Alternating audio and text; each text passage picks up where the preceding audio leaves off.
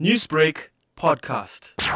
During the lockdown, we saw two things happen. Either people who were usually very active now all of a sudden didn't partake in their usual activity because of course you weren't allowed to go outside, you were locked in home and then we sometimes like didn't exercise at all. And then when we got back, when lockdown restrictions were lifted and we got back to exercising, we overdid it in that regard, damaged our joints. Or on the other hand, many people were restricted to their homes and still wanted to exercise, but they did a lot of repetitive workouts because they only had certain amounts of equipment or certain amount of space available. And that repetitive workout also took a toll on people's bones and joints. I spoke to many gym junkies and fitness freaks in recent months who have said that they've gained a lot of weight and lost all of their so called gains during the lockdown because they were Yes. eating a lot of unhealthy foods. Would that in any way have an impact on joints? Yes, well, I think we all experienced an overindulgence in food and fell victim to the lockdown weight gain. Now, those extra kilos can also contribute to joint pain. Like simply put, the more we weigh, the more resistance and strain is put on our joints.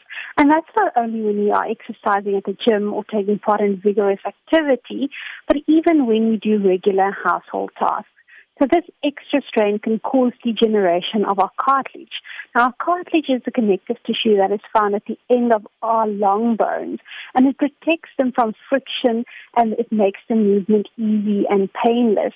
Now, if our cartilage is degenerated, this will then lead to joint inflammation, stiffness, and pain. So, being overweight, not having a healthy diet, definitely can lead to joint pain and stiffness. Now, with that said, then, what's your advice for people to take an initiative, be it supplements or exercise, to help stimulate joint repair so that many years down the line from now they won't suffer from this? One of these approaches is to add a collagen supplement to your diet.